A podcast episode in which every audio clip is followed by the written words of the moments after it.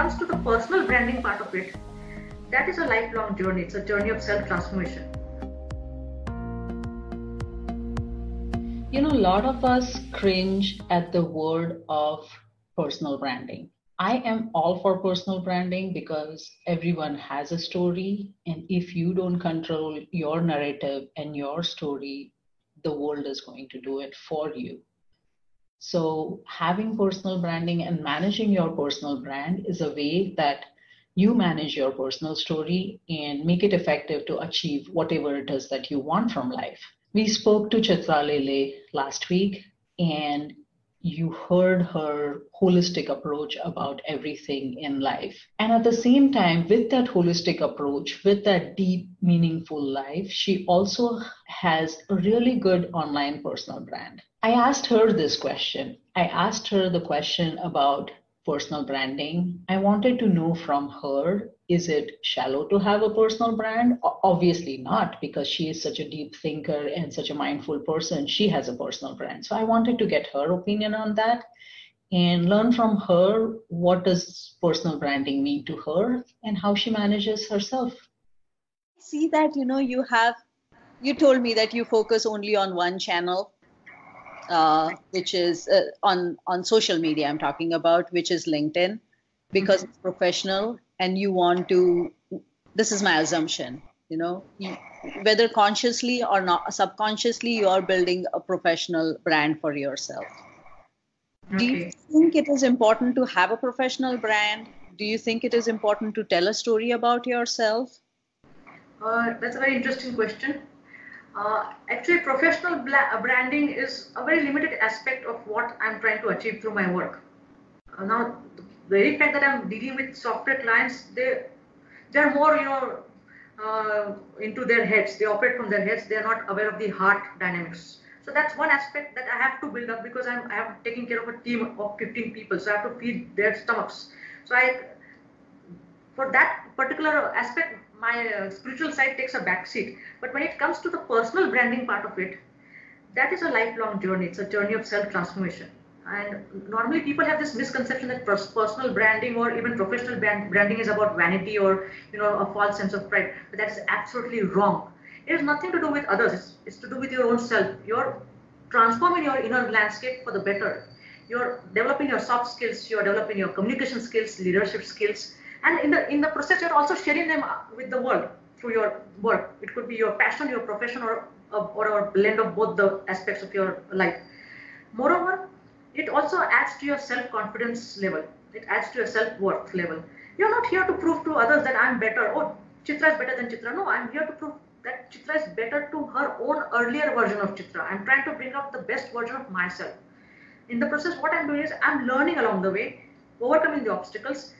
And this is not, that's what I said, people have a very wrong misconception about branding. It's not branding basically, it's about transforming.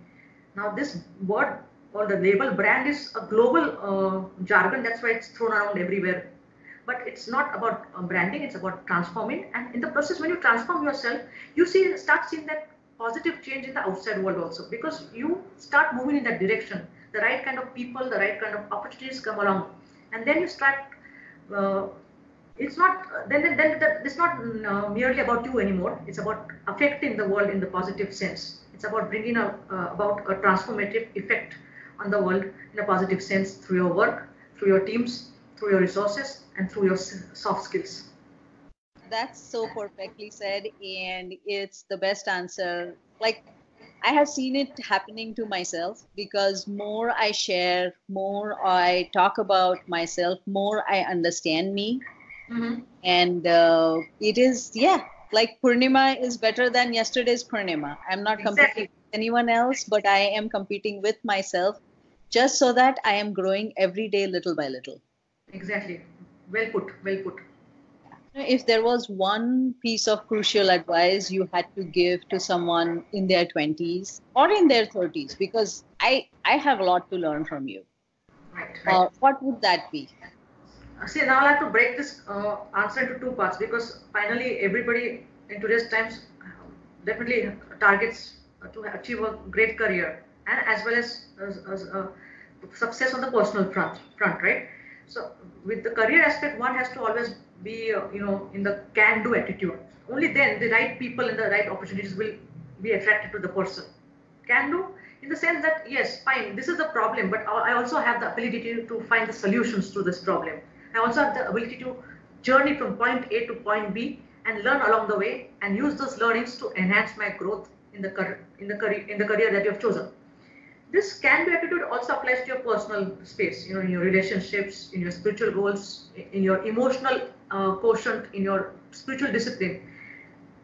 Once you are able to uh, achieve this can-do attitude in both the areas, then what you can do is you need to also be in the constant learning mode.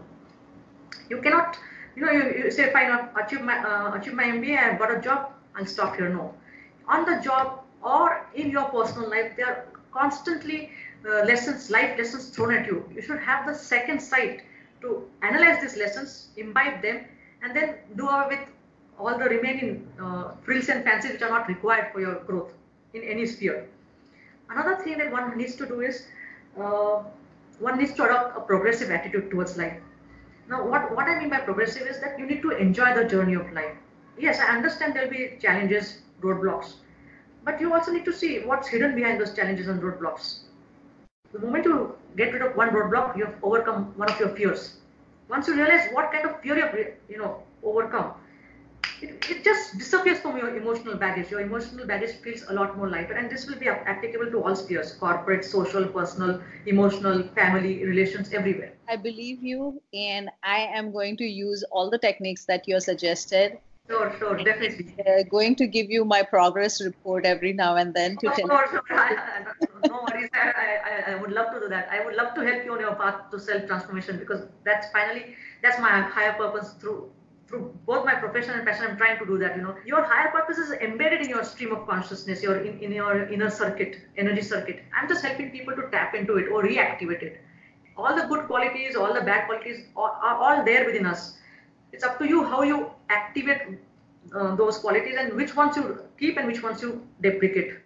Absolutely. And thank you for everything. Sure. Thank you so much. It was a pleasure talking with you, and all the best.